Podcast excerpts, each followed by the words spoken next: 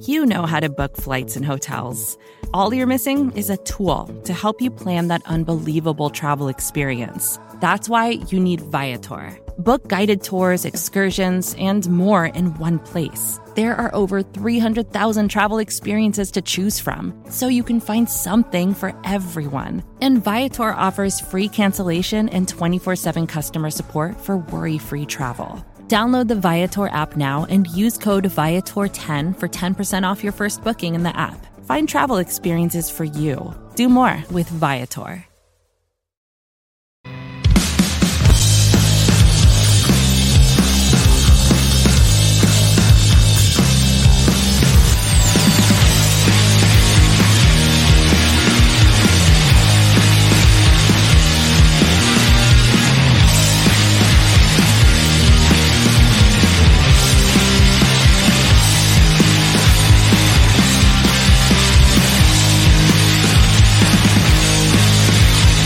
What's up, everybody? It's Anthony Cosenza with the Orange and Black Insider Bengals podcast and CincyJungle.com. Hopefully you are all doing well on this Monday, despite what happened with the Cincinnati Bengals on Monday there.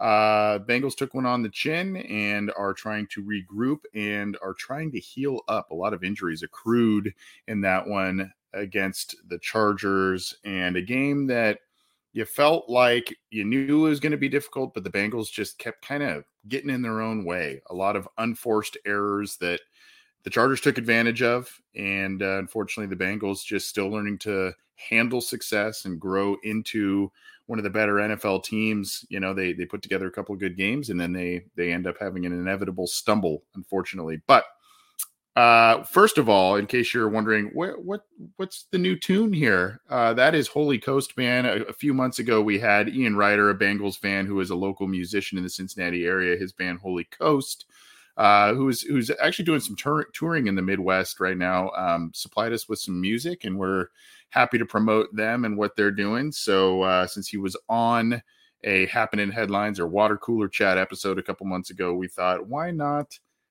play some of their music there? So go check out their music where you can. Their Holy Coast Band, they are on Twitter, all their information there, so go check them out.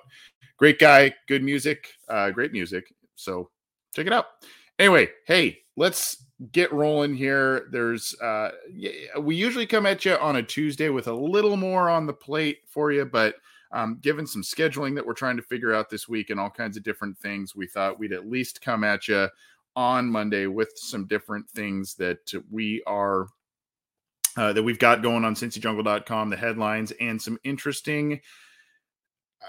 This division's getting really, really tight, and the accrued injuries for a lot of these teams are making it really, really tight. So we're going to talk a little bit about that, as well as what's going on around the rest of the league. So without further ado, let's get to what is probably the most important and the most pressing questions with the Cincinnati Bengals at this point in time right now, which is the injury front. And we've got a couple of different updates here. This is on CincyJungle.com a little bit earlier today from my colleague John Sheeran. Went up, I believe, at about 11:30 a.m. Eastern. So here's the link in the live chat here. Updates on Logan Wilson and other Bengals following the deflating loss to the Chargers. You see Logan Wilson being carted off the field there. Usually the cart's kind of, at least from what I've seen, relegated to usage with, lower extremity issues, knee injuries, ankle injuries, that sort of thing, not shoulder injuries, which is what Logan Wilson suffered. We'll talk more about that in a second. Joe Burrow did dislocate his pinky finger on his throwing hand on the strip sack fumble early in the game and played through it the entire time. Obviously, if you watched the telecast, you would have saw him grimacing on the sideline and all kinds of different things while he was trying to throw, was using different gloves, not gloves, all kinds of different things. Really, though, I mean, aside from the late interception that he threw in the red zone, I mean, there didn't seem to be a lot of glaring issues. I mean, maybe there was a little less zip on the ball. Maybe there was a couple of times where it wasn't the tightest of spirals, but for the most part, I saw Joe Burrow throwing the ball pretty well despite the injury going on there. And, you know, it doesn't seem that he's going to be missing any time if we're reading this correctly, but it's obviously something that they've got to monitor, that it's got to heal and all of that. So he should be okay to play going forward here. So that's good news that the Bengals starting quarterback, not good news that he got injured, but good news that he is going to continue to play through the dislocated pinky. And man, there was a couple pictures where you saw it and that thing was really puffed up. So, you know, hopefully that doesn't affect him too much going forward, particularly as the weather gets worse and worse later in the season. Logan Wilson, this was a day of dislocations. Apparently Logan Wilson dislocated his shoulder, was carted off the field. It sounds like there is not additional tearing, whether that's the labrum or pec or anything like that. There's no other additional injuries. We'll talk more about that, why we think that in a second, but he did have an MRI. It sounds like this is going to be something that will hold him out this week, which is a shame because the 49ers like to run the football, and not having Logan Wilson in there it's going to be tough, but he is set to miss this week. It sounds like he may return a couple of weeks down the road, but still monitoring that. It is not an IR situation, which is good news based on what we saw yesterday. So that's good. Marcus Bailey, a lot of people are saying, why was Logan Wilson even in on that special teams play that he dislocated his shoulder? Well, that's because Marcus Bailey was dealing with a stinger himself. He appears to be okay. And we'll be okay. You see the tweet here from Ian Rappaport, the good news, bad news. And we'll have an extension off that in just a second, but Bailey appears to be okay. Joe Bacci came in and actually played pretty well in relief of Logan Wilson. Still not probably the dynamic playmaker that Wilson is, but at least played admirably with Wilson in out of the lineup there. So, but it sounds like Bailey's going to be in there. It's going to be a lot of Joe Bacci, a lot of Jermaine Pratt, who fortunately for the Bengals defense is playing some of the best football of his career over these past couple of weeks. So we'll talk about that too in just a minute, but you know, the linebackers were banged up here. Joe Mixon, he had a neck injury. It's kind of difficult to see what was going on there, but you know, he was kind of grimacing after a run in the third quarter. You don't know if that had an effect, you know, on his play, you know, afterward. You know, it was a 3-yard run. But you know, obviously he missed a handful of plays, came back in. So that's good news, but a neck injury is always a little scary.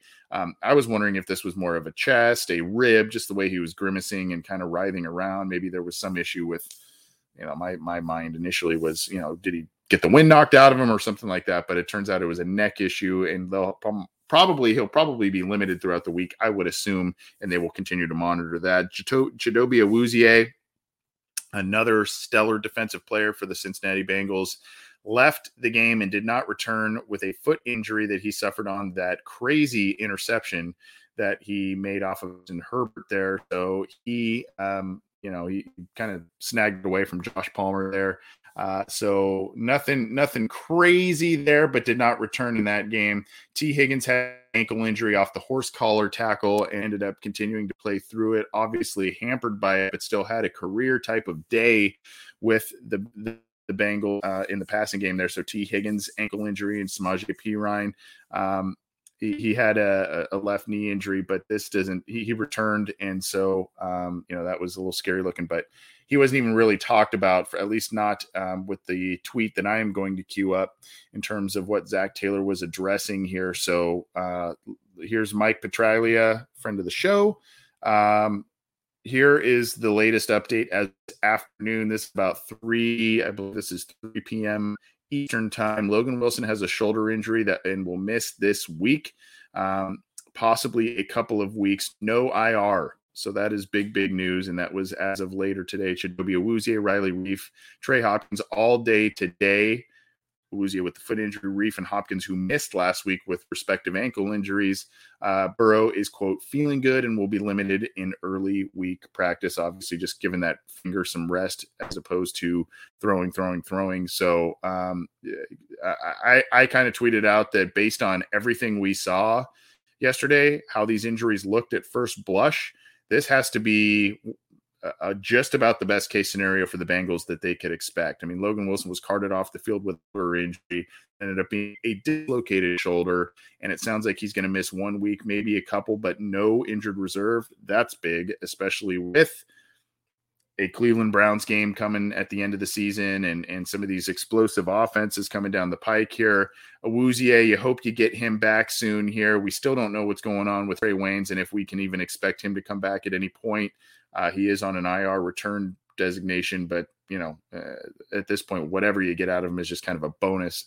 Riley Reif and Trey Hopkins, I would assume that, I assumed that they, at least one of them was going to play last week and, you know, yesterday, and they didn't. So I don't want to keep being the assumed guy, but I kind of feel like, you know, they were pretty close last week. It sounded like, and so then, you know, you kind of figure maybe that week off and maybe a little bit extra rest or going limited or something this week will help them out. You know, obviously they were missed. Not as much as you may think, though. We'll talk about that in a sec, too. But anyway, a lot of day-to-day, Burrow feeling good, and no IR for Logan Wilson. That seems to be all about as good as you can hope for in all of these situations with the injuries with the Bengals. So Lawrence J. Hunter I says, Facebook, why was Logan even on special teams? I mentioned this earlier.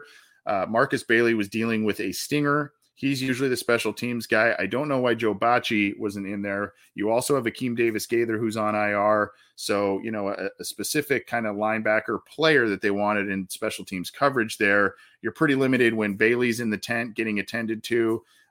You know, you've got Bocce there that you maybe could have swapped in there. And then, you know, ADG is on IR. So, you know, the Bengals options were pretty limited. Obviously could not have predicted that this would have happened on a special teams play here. But, you know, that's it is a question worth asking. I mean, there's that. That's I understand why that question's being asked, but you know, I think, unfortunately, the Bengals' hands were a bit tied. And there's another team we're going to talk about in terms of a questionable decision they made in the game because of injuries that occurred in the game. So, and we'll talk about that in just a little bit. But let's keep rolling on here, and we can talk about the Bengals snap counts. I like to show this. This is on CincyJungle as well. I like to show this to kind of give folks an idea as to who's playing, who's not, particularly in those areas wherein the Bengals like to rotate guys around on that defensive line and all kinds of different things. But their depth, you can see here, Patrick Judas wrote this on CincyJungle.com. Their depth faced the biggest test of the season because of the injuries, not only the ones that occurred in the game, but the ones I mentioned earlier, Trey Hopkins, Riley Reif, etc., that did not play this week. And, you know, some of that showed for sure. Some of that showed. Let's go to, this is one thing I do want to point out before we go to the actual numbers, going big. And so it was Jackson Carmen who was brought in on the jumbo sets in case you missed that. And Prince was the guy they usually called off the bench to come in on these jumbo packages, these Dennis Rowland tackle eligible type of plays where they bring out an extra offensive lineman and really try to impose their will on the ground. And it was Carmen this week because of the injury to Riley Reif. So it was Carmen that was brought in and did not, they obviously had to kind of make a little bit of an adjustment there. All right. So Trey Hill playing all 76 of the snaps at center. And that was a little bit of a struggle there. Mike Hilton playing 89% of the snaps, had a nice play. And obviously he played a little bit more. He's usually, I think, if I remember correctly, he's kind of in the 70s in terms of percentage of defensive snaps, it would seem, on a week-to-week basis. But because of the injuries and whatnot, he had to come in and play a little more. You've got Chidobe Awuzie, unfortunately, leaving early, playing 59%. Trey Flowers in there for 6 snaps. Jalen Davis in there for 2. Phillips was also a guy who did not play. Apple playing 98%. Hargraves getting in there, 45% of the snaps. And I believe he was involved in a where Pratt kind of wrestled the ball away from Austin Eckler. Hargraves was in there, I believe, as well on that play. So he was in there for 45%. Hendrickson, 64%. A little surprising there. Cam Sample, 36%. Sam Hubbard, 94%, getting all kinds of different snaps and looks there on defense. Wyatt Ray, only 3%. DJ Reader in there for 67%. Ogunjobi made a couple of nice plays, 80%. Tupo, 27%. BJ Hill, another guy who made a couple of nice plays, 33%. Seeing a lot of stuff about re-sign BJ Hill after this game, and rightfully so. Tyler Shelvin still inactive, did not play. I'm not sure what's really going on there, but maybe he's a guy they look at later this year as an activation. I think he's only been active one time this year, maybe one more game beyond that, but not a guy that's been active really much at all this year. Logan Wilson left the game early. We know that. Jermaine Pratt getting a lot of work, 90% of the snaps there. So he played well, responded well. So Joe Bacci, who came in relief of Wilson, 61% of the snaps. You see here, Quentin Spain, Hakeem Adeniji, Jonah Williams, all getting 100%, as did Isaiah Prince.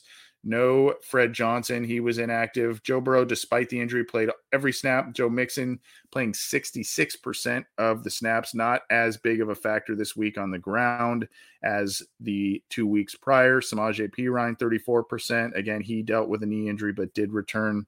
Evans, they missed him. He did not play because of an ankle injury. He was nursing. Von Bell playing 100% of the snaps. Jesse Bates playing 98% of the snaps. Uzama playing 87%. Sample 34, mostly in there in blocking scenarios. Tyler Boyd had a nice game, 75% of the snaps. Mike Thomas did not practice. I think that was an illness issue. Jamar Chase getting 96% of the snaps. Higgins, 79%. A great game from T Higgins. And then Morgan and Irwin getting in there for 7 snaps a pop. So that is the defensive and offensive snap counts for the Cincinnati Bengals. You can see a lot of different players getting time in which we have not seen this year. That's just been not, a lot of new faces there that were getting snaps on Sunday for a variety of reasons, largely because of injuries and whatnot. Let's go on to one of my favorite follows on Twitter, and that is Mr. Andrew Russell, who does a lot of PFF work, etc. I like following him. He usually puts out either early Monday, Tuesday, even sometimes late Sunday. He puts out some great information in terms of PFF scores and whatnot. And I love it when people do my homework for me. It is awesome. Andrew Russell writing, Isaiah Prince received a 70.6 pass block grade from PFF on true pass sets and was the highest graded offensive lineman on the Bengals in week 13. So, there were some issues there. There were some questionable moments and whatnot. But when you look at that in a pass block grade, that's not terrible, especially for a guy that is considered a backup. And now you see kind of why he's been the first guy off the bench a lot of times. So Isaiah Prince getting a 70.6 pass block grade on true pass sets per Andrew Russell. Thank you. And go follow him at @PFF_AndrewR. If you are on Twitter and like Bengals news, you like the PFF scores, etc., you got to be following this guy. Here is some more from him on his great Twitter account. Highest graded players on defense versus the Chargers. Jermaine Pratt. Look at that. I think he's actually, he writes down here, actually 90.6. So it's 90.6, 1/10 of a point off there. But you get the point, 90.6 from Jermaine Pratt. A couple of nice games he has strung together.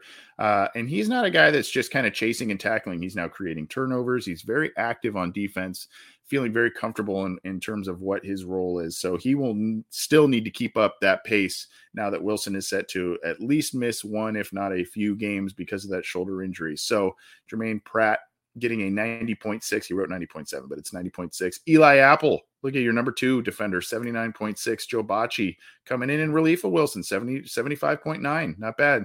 Awuzie, who left early, 72.6. And BJ Hill, 72.5. Hill had a sack in this game as well. So those are your highest graded defensive players in terms of PFF against the Chargers. And then let's take a look at the highest graded players on offense. And this may or may not surprise you. We'll see. But Higgins, 82.5. Burrow, 76.7. Barely outdid Justin Herbert, in terms of PFF score on that, in that regard, Tyler Boyd, a nice day, 75.4. Jonah Williams, 68.7. Jamar Chase, 63.9. You can see the disparity in terms of the scores and who the top performers were on offense. Jamar Chase is your fifth best guy, and he's at a 63.9. That's not great. And Jamar Chase had a couple of nice catches. There is no doubt about it, but that big one that should have been a touchdown that ended up being a 14-point swing in this game. You can't deny what happened there. So at any rate, it is nice also to see three wide receivers amid your top five, but you got to kind of temper that a little bit based on the actual scores that we're witnessing here. We've seen guys be in the 80s, 70s, 80s, and even 90s on the offensive side of the ball this year. So good stuff from Andrew Russell at PFF _ Andrew R. So go check him out on Twitter. Let's see, where do we want to go next? I think we'll talk just a tiny bit more and go dive into the aftermath a little bit more on what happened with the Bengals against the Chargers. And this is an article on CincyJungle.com. Zach Taylor owns up to the issues with the 2-point conversion, in case you did not hear in the post-game press conference.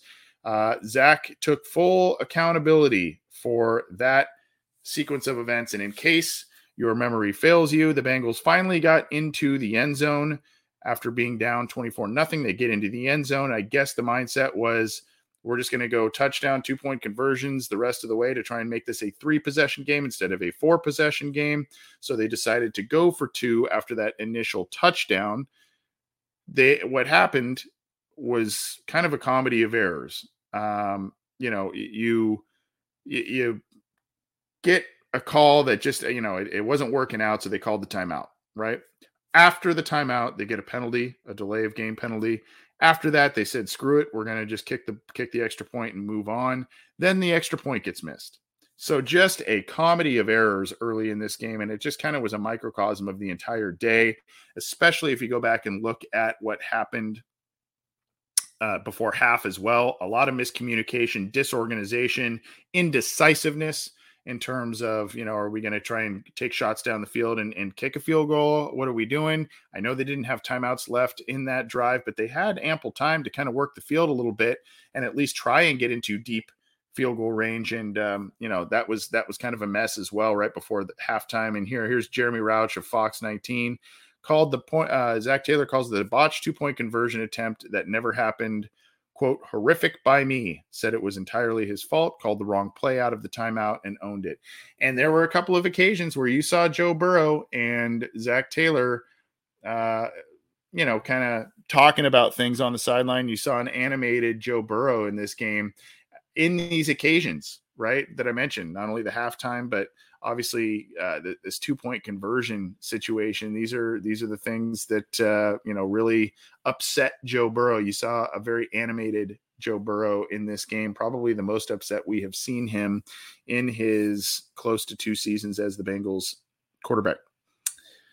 Transitioning a bit into next week and what the Bengals may be focusing on. First of all, the Bengals are actually opening as slight favorites over the San Francisco 49ers. Niners taking a bad loss against the Seahawks in Seattle. That game was wacky. I don't know if anyone saw that one. That game was absolutely wacky. A lot of special team stuff. Carlos Dunlap had a big play at the end of that game. That is San Francisco coming in here off a bad loss, and who knows really how good the 49ers are at this point. This is kind of the story of the NFL in both conferences right now. If you look at the AFC playoff picture, all of the teams that are slated as division leaders right now are 8-4 or 8-win teams. All of the teams that are currently slated as wildcard teams are 7-win teams. And so just a lot of ups and downs, really the most consistent teams in terms of how good they have been this year have been in the NFC, and that is the Arizona Cardinals and the Green Bay Packers. But if you remember, the Bengals almost beat the Packers on their home field, if not for another crazy day filled with missed field goals and all kinds of different stuff. So at any rate, the Bengals are slight favorites opening up against the 49ers. This could change, especially given what's going on with the injuries and whatnot. If that kind of continues to develop or devolve for the Bengals, then obviously that would have probably an effect on the line. But basically the Niners are +1. So if this was played on a neutral field, it seems as if the Niners would be favored. If you kind of take into account, it's usually anywhere from 2 to 3 points that a home team gets if the line would be even. But since this one's in Cincinnati, they are making the Bengals a 1-point favorite so far in this one against the 49ers. Again, another team kind of like the Bengals. It's a little Jekyll and Hyde. Can't figure them out. Can't figure out, you know, a lot of these teams, and not a lot of these teams are stringing a lot of wins together. So, you know, that's at least a little bit of news going into this week. And then we talked a little bit about Jamar Chase. He was spoken to by the media on Monday. This is from Kelsey Conway of the Cincinnati Enquirer. Jamar Chase says teams have been using cloud coverage to take him away and double him. When asked about how he beat double teams in college, he said he moved around a lot. Kelsey had asked him if he wants to move around more here, and he said, quote, "I would love to move around more." So the Bengals may need to try and move Chase around a bit more to create mismatches, whether that's lining him up in the slot, or, you know, if you remember, there were a couple times they did that with AJ Green too. You know, whether you can go back to that Seattle game, they were moving him around in 2015, a lot of big games. They would move AJ around. Later in his career, he would move around a little bit too. So maybe that's something we see with Jamar Chase going forward. I don't know, but the point is he also needs to work on securing the football. He makes a couple of great catches. He has essentially single-handedly won a lot of these games here, or been a big, he and Joe Burrow have been big reasons why they ended up winning some of these games. And unfortunately, he was also asked about that drop that we talked about earlier with the, you know, the ball that went into the hands of the Chargers defender after it looked like it was going to be a touchdown for the Bengals. And he talked about the fact that he is double catching it. He tried to double catch that ball. And on that double catch, the ball just kind of squirted out of his hands and up into the air. And if you look at that video again, it's a incredible sequence of events of what happened. Now, his hand placement on the football is a little awkward, was Chase's, but as he tries to bring it back in, the ball pops up. The fact that the trajectory of the ball, how it popped up, was incredible. And the fact that the defender, who was beaten on the play and focusing on just trying to get Chase down to the ground, ended up tracking the ball, one-handing it, and corralling it against his body and hanging on to it while Chase is trying to play defender all of a sudden. The whole sequence of events was absolutely crazy. So regardless, these are the types of that Bengals are going to make the playoffs, if they're going to make noise in the playoffs. These types of play, young players, they need to – these are the things that need to be – the plays that need to be made. You need to make these plays. And I mean, that was just something that was – pitch and catch from their college days between Burrow and Chase. And that should have been 7. And unfortunately it turned into 7 eventually for the Chargers on that drive after the interception. So at any rate, you know, there, we'll see what happens on the previous quote in terms of Jamar Chase potentially being moved around a little bit. Don't know if that's going to happen. It might be a good idea to kind of, if you're looking to pop a big play here, but even still, if you look at some of the games the Bengals have lost recently, you go back to the Browns game, you go to this game, there have been plays that were there for Chase and plays that should have been made by Chase. You know, and there are times where Burrow forces a ball in there too. But I mean, even with, you know, you look at the overall, wow, where are the stats? Well, a couple of times there were some nice passes there that should have been big plays and they were not. So at any rate, let's go. We're gonna keep rolling on here. We're gonna talk a little AFC North, and incredible, unbelievable day in a lot of different ways for the AFC North teams this Sunday. And then, of course, we've got you know, some more NFL headlines and one more game.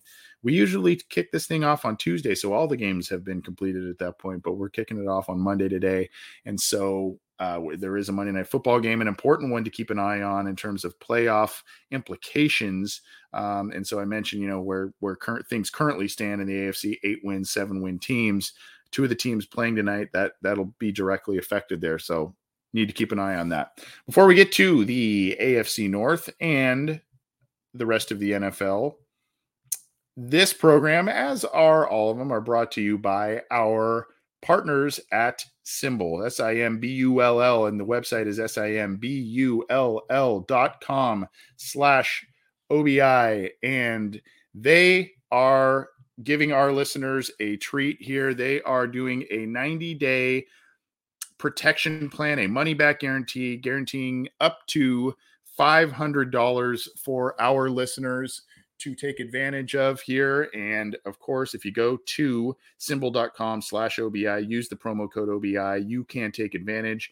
Symbol is where you can buy sports teams and treat it like it's the stock market. Short-term investments, long-term plays, whatever you need to do to make yourself some money.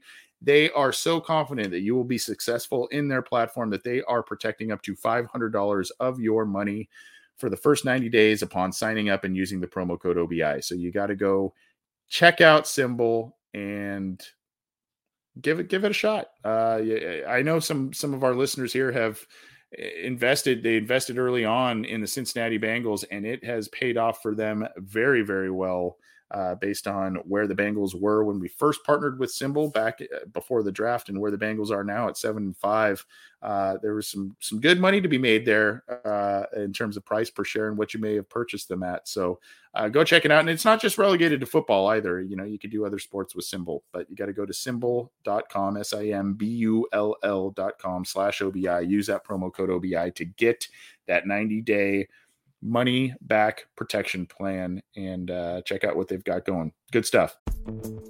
Vacations can be tricky. You already know how to book flights and hotels, but now the only thing you're missing is, the actual travel experience. Because is it really a vacation if you're just sitting around like you would at home? You need a tool to get the most out of your time away. That's where Viator steps in. You can book guided tours, activities, excursions, and more in one place to make your trip truly unforgettable. Viator has over 300,000 travel experiences to choose from. Everything from simple tours to extreme adventures and all the niche, interesting stuff in between. So you can plan something that everyone you're traveling with will enjoy. Real traveler reviews give the inside scoop from people who already been on the experiences you're considering, so you can plan with confidence. Free cancellation helps you plan for the unexpected. And 24/7 customer support means you can travel worry-free. Download the Viator app now and use code Viator10 for 10% off your first booking in the app. Find travel experiences for you. Do more with Viator. Another day is here, and you're ready for it. What to wear? Check. Breakfast, lunch, and dinner? Check. Planning for what's next and how to save for it? That's where Bank of America can help. For your financial to-dos, Bank of America has experts ready to help get you closer to your goals. Get started at one of our local financial centers or 24/7 in our mobile banking app. Find a location near you at bankofamerica.com/talktous. What would you like the power to do? Mobile banking requires downloading the app and is only available for select devices. Message and data rates may apply. Bank of America N.A., member FDIC. When you need mealtime inspiration, it's worth shopping Kroger, where you'll find over 30,000 mouthwatering choices that excite your inner foodie. And no matter what tasty choice you make, you'll enjoy our everyday low prices, plus extra ways to save, like digital coupons worth over $600 each week. You can also save up to $1 off per gallon at the pump with fuel points. More savings and more inspiring flavors make shopping Kroger worth it every time. Kroger, fresh for everyone. Fuel restrictions apply. Well, the Cincinnati Bengals weren't the only team affected by the injury bug. The Baltimore Ravens lost arguably one of their best players and arguably their best defensive player, although it didn't seem that way in the first matchup between the Bengals and the Ravens. But unfortunately, and this is pretty sad news, Ravens cornerback Marlon Humphrey likely out for the season. It was a pectoral injury. And the Baltimore Ravens, we can say what you want there about the team, about the coach, and, whatever. But they put together a good team. They know how to win. They are a successful franchise. And really, when you look at the amount of injuries that the Baltimore Ravens have accrued this year, the fact that they are in the playoff hunt, leading the division, and all of the things, all of the factors. This is, it's pretty miraculous. Running backs, I believe some offensive linemen have had some issues, Ronnie Stanley and whatnot. And then, of course, now you've got Marlon Humphrey out for the season, and that is a biggie. And this is on CincyJungle.com. I believe I pinned that. You can also find it on a number of different outlets there, but it's a shoulder injury. I've also heard pectoral. So regardless, sounds like he is going to be out for the rest of the season. The Bengals play them in a few weeks in week 16. And so he will not be a part of that. So, and the Bengals already lit the Baltimore Ravens secondary up, as did Jamar Chase in that first matchup. So this is a big loss for them. Big loss for the Ravens. And,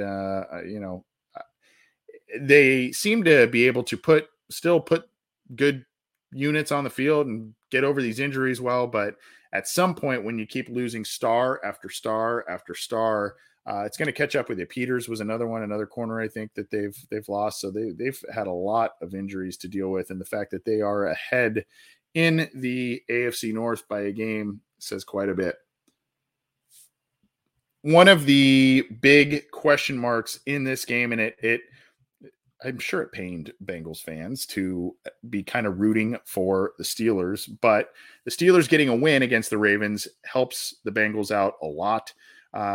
You don't like the Steelers winning, especially when they are, right behind you. But when the Bengals have already two games up on the Steelers, a better divisional record than Pittsburgh, these are all other things, elements that you got to take into context here. But look, there was a 2-point conversion attempt. The Steelers drove all the way down late in the game, scored a touchdown, got a 2-point conversion, made it a 20-13 game.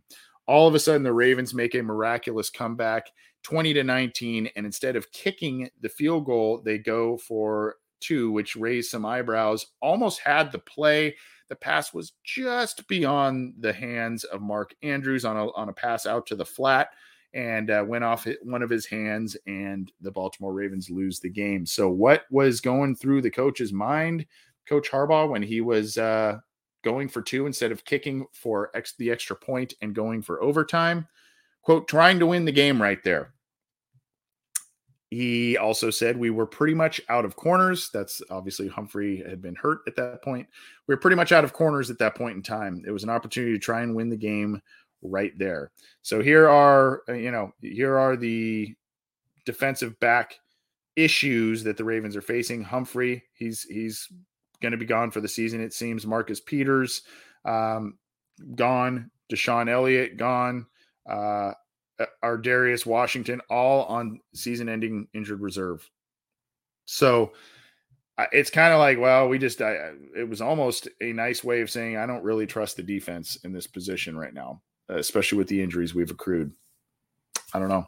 So they are dealing with some major issues as well. And, of course, the Steelers, who were left dead in the water after the Bengals trampled them in Cincinnati the week prior, now all of a sudden they get a big win against the division leader in Baltimore, and they are back in the thick of it, so to speak. I mean, they're on the outside looking in, but they are still alive. And if you have taken note of Mike Tomlin in this week leading up to the Baltimore Ravens game, he talked about practice, quote unquote, attire, meaning they were going to do padded practice, a little more physical practices this week. And there's kind of a post-game Q&A here. This is on Steelers.com. I'll put the link in the live chats for folks to check out here as well. Steelers.com. And I believe this is Bob Labriola that wrote this. Let me just make sure. Yeah, Bob Labriola, who wrote it on Steelers.com. And so he kind of talks about the padded practices and getting back to the basics. That's what this one is. There's, someone who was mimicking Lamar Jackson in practice, in talking about, what do you do for guys like Myles Garrett?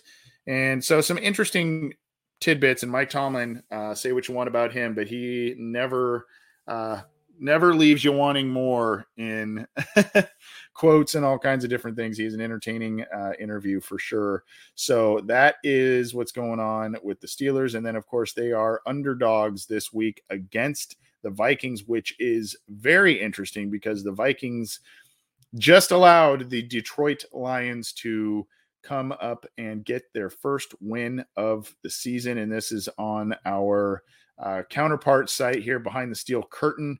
The Steelers are 3-point underdogs against the Vikings, and the Vikings, man, I know we can be frustrated as Bengals fans in terms of how some of these games have gone. Go check out how the Vikings season has gone. Every single game essentially has been right down to the wire, multiple overtime games, multiple heartbreak games, barely wins. I mean, it's just a crazy, crazy season for the Minnesota Vikings. Regardless, the Steelers are 3-point underdogs against the Vikings on behind the steel curtain there. So that is what's going on with the Pittsburgh Steelers. Not too much with the Cleveland Browns as they had a bye week, but that bye week seems, as it did for the Cincinnati Bengals a couple of weeks ago, this seems to have come at a good time for the Browns as they are, quote, feeling recharged after the bye week. This is by Anthony Poisel on clevelandbrowns.com. Quote, I think they were all really engaged. They were moving around, flying around practice field today. I feel like they are recharged with the time away from here. That was as of Monday, their first practice back from the bye week. Guys kind of just laid low, rested up, and now they're back in action. So you know, they've got a lot of different games coming up here that'll be challenging for them, including a season finale with the Bengals. It would not shock me if somehow that is a win and you're in scenario for those teams in the final week of the season, which is obviously a dream for the NFL and how they create the schedule. But yeah, so not too much going on with the Browns other than the fact that they are revamping things back up after a bye week, and apparently it came at the optimum time for their team. Let's keep going here. This is one that I think a lot of people are going to pin this again in the live chats. A lot of Bengals fans are going to be chatting about the Panthers. Somewhat surprisingly, I guess, let go of offensive coordinator Joe Brady. Now, obviously, Joe Brady, a lot of us know that he was the kind of the brains and the one of the whiz kids behind the great LSU team that included Jamar Chase and Joe Burrow and Thad Moss all on the Bengals roster. So a lot of folks, when the Bengals weren't doing great and, you know, and there were some questions about the offense and all kinds of different things, you know, this was the guy that a lot of Bengals fans wanted. Now because it's really, really odd what has happened to the Carolina Panthers, by the way. I think they started off like 3-0. And Matt Rule was an early coach of the year guy, and things were great. Sam Darnold was having a nice renaissance to his career, and all of a sudden things just absolutely collapsed on this team. And now Matt Rule might be on the hot seat. I don't know if that's going to be followed through with, but this Joe Brady firing obviously is something to kind of, I think, take maybe a little bit of that heat off of Rule's seat there. But I suppose this is something that is not only newsworthy around the league, but look, I think we've been overall pretty pleased with Zach Taylor's play calling. There's been some points of contention there. Brian Callahan as the offensive line coach, Frank Pollock coming in and being the run game coordinator along with the offensive line coach. So, you know, if the Bengals were to bring in a Joe Brady at some point, you know, it wouldn't be to supplant one of those guys. Maybe it's a offensive assistant, quality control, I don't know, whatever. But the point is this may be something that is, I know a lot of fans may be thinking, you know, they kind of grab at times to these ideals that are not really realistic. This may be something with the amount of LSU offensive players that Brady previously coached. This may be something that the Bengals actually look at. I don't know. I haven't heard anything about that, but this may be an acquisition that the Bengals take a look at. Obviously, he's probably going to be still a hot commodity, not as hot of a commodity as he was when he took this position with the Panthers, but still maybe a hot commodity, particularly at the college level. We'll see. But, you know, if there is a comfort level, and the Bengals have done a lot to make sure that Joe Burrow is as comfortable and as successful as possible at the NFL level by bringing in LSU teammates, doing some concepts in the offense that emulated what he did at LSU, et cetera, et cetera.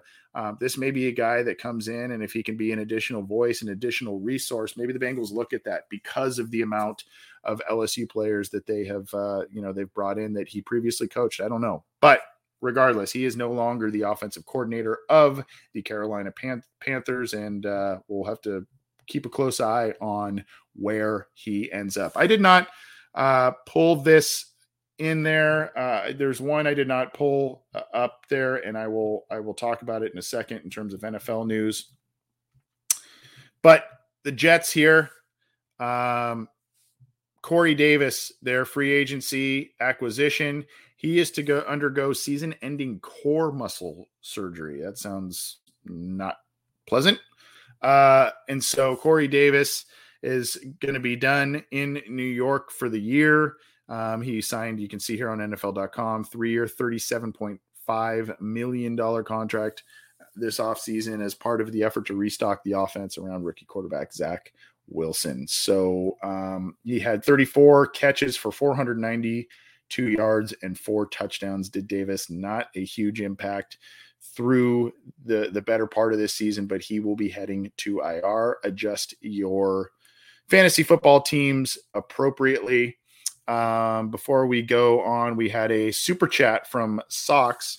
I'm not sure if that's indicative of Red Sox, White Sox. I don't know, but thank you for the generosity there. Watching the ups and downs is so frustrating at times, but not expected from a young team that is still learning how to win. Absolutely. Absolutely. And quite honestly, we can say at 7-5, this team has maybe developed and matured a little faster than some folks had thought at this point. I mean, they already beat the Vegas odds from earlier in the season, where I think the over and under for wins on the season was 6.5. So they've already beat that. They have a winning record right now. They are currently slated as one of the wild card teams right now. Should the playoffs have started today, they would be in, and they really are in control of their own destiny. But to Sox's point, we talked about it earlier, these bobble plays that Chase bobbles and it turns into an interception. Even if he just dropped the pass and it didn't turn into an interception, you don't get the touchdown. That's a bummer, but it drops harmlessly to the ground. The fact that it got up, the guy made an incredible play on the interception. It's just, you got to have these a little bit luckier bounces. And also, it's not just some of the young guys, the Joe Mixon fumble. I know it's rare that Joe Mixon, extremely rare that he loses a fumble, but that's not a rookie. That's not a second year guy. That's a guy who's been in the league for a while. But in all honesty, I think there are times with Mixon, Chase, Burrow forcing throws when they're down. One of the things that these guys like to do, because they've been part of winning college programs, because they don't, they're not accustomed to losing, all that kind of stuff, they tend to play a little bit more hero ball, and they don't, the concentration isn't there because they're pressing as much. At least that's kind of an impression that I get at times. So if they stop doing that, I do think that they need to get back to what they were doing in this 2-game win streak prior to this game. The run game, a lot of offensive balance. You can't let Joe Burrow get sacked 6 times. You can't let him get hit 11 times, which was the case yesterday. You just can't have that. So, I think they need to be balanced. I think they wanted to be more balanced yesterday, but the offensive line issues and whatnot are taking their toll on this team. But let's move on here. I appreciate that though, Sox. Appreciate the comment there. And if any of you have some other comments that you would like to give to us, we're kind of monitoring those, but we'll also take a little bit of priority on those super chats. Appreciate that. So if anyone else has something to say, go ahead and put that in there. However, all right. The mock draft, God, do we have to do these? I guess so. They're popular. CBS Sports has a 2022 mock draft. I'm not saying this because the Bengals lost and all of a sudden we should be thinking about packing it in. That is not what's happening. It's just they're fun. And this is courtesy of Ryan Wilson on CBS Sports. A lot of different opinions and whatnot. You can see here, Matt Corral, QB, going to the Texans at 3. Aiden Hutchinson to Detroit. You've got this weird situation also, as I mentioned, with Giants picking back-to-back and Jets picking back-to-back. Some things shifted this week, but kind of weird because they grabbed picks from previous trades and whatnot. So here are, you've got a linebacker going to Denver. By the way, Denver is coming up on the Bengals schedule. Not sure how daunting. I mean, they're going to be scrappy, but not sure how daunting that game looks. And if the Bengals were to grab that one, that would be a biggie. You've got the Steelers getting a quarterback, Carson Strong out of Nevada. And, of course, the Bengals here, Darian Kennard, a tackle out of Kentucky, a big tackle, 6'5", 345 is who Ryan Wilson has the Bengals taking at pick 21. By the way, that should be known as like the honorary Marvin Lewis pick. Pick 21, pick 24, the Bengals always were picking in that range. I don't want them to pick there again. But Kennard is a mauler who plays with an edge, and he can wreak havoc as both a run and pass blocker. He may have to kick inside at the next level, but protecting Joe Burrow, who was sacked 7 times in Sunday's loss, I think it was 6, but that's okay, has to be an offseason priority. So that is who the Bengals have. I like the idea. I like the pick, but they need to not have a tackle who's a guard. They need to have the guys. You need to draft a guard. You need to draft a tackle. You need to get these guys. I know they like the flexibility of them, but they need to get a guy that they can develop truly as another, for their respective position. Let's continue on here and start closing up. CBS Sports again. The Bills take on the Patriots in a huge AFC East game tonight. Up to 60-mile-an-hour winds in this game. Holy moly.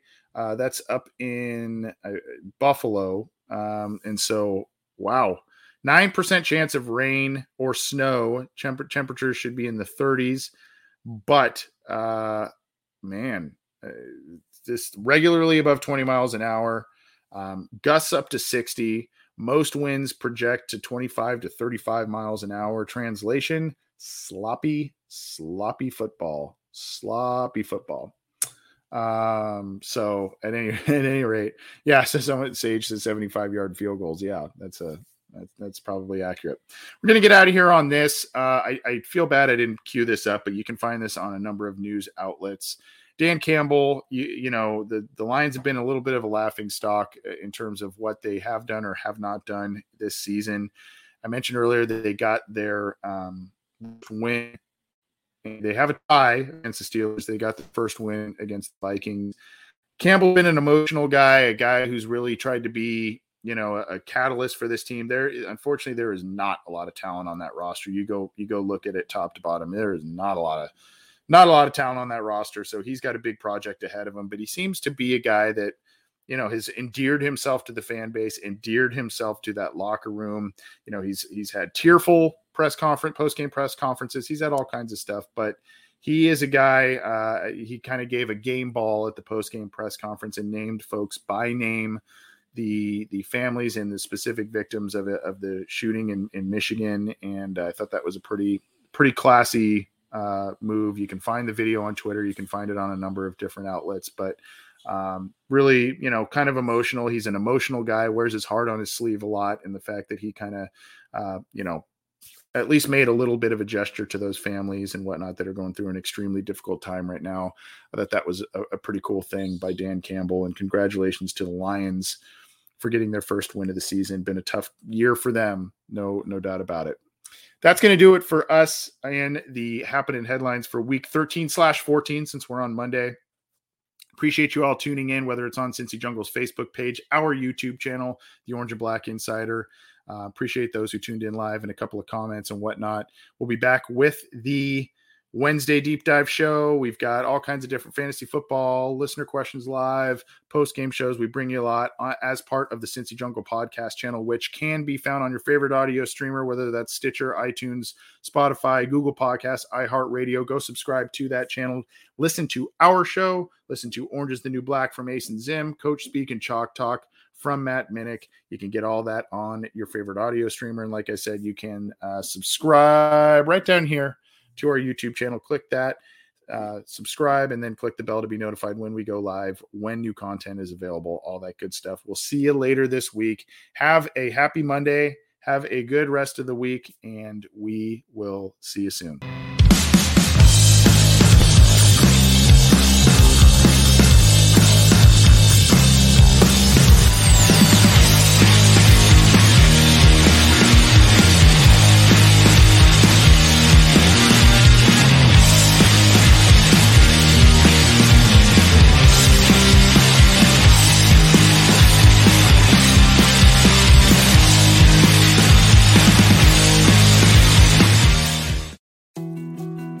More to-dos, less time, and an infinite number of tools to keep track of. Sometimes doing business has never felt harder, but you don't need a miracle to hit your goals. You can just use HubSpot, because their all-in-one customer platform can make growing your business infinitely easier. Imagine this: high-quality leads, fast closing deals, wildly happy customers, and more benchmark-breaking quarters. It's not a miracle, it's HubSpot. Visit HubSpot.com to get started today. First thing in the morning, as soon as you wake up, the to-do list starts. Does the car need gas? Hopefully those leftovers are still good. Why did I get CC'd on this? No. You can't escape the to-do list, but you can make the most of your me time with a relaxing shower using Method Hair Care products. Try Pure Peace Volumizing, Simply Nourish Moisturizing, or Daily Zen Shampoo and Conditioner for daily use. All formulated with long-lasting fragrances and are safe for color-treated hair. Reconnect with the best version of yourself. Visit methodproducts.com to unleash your inner shower.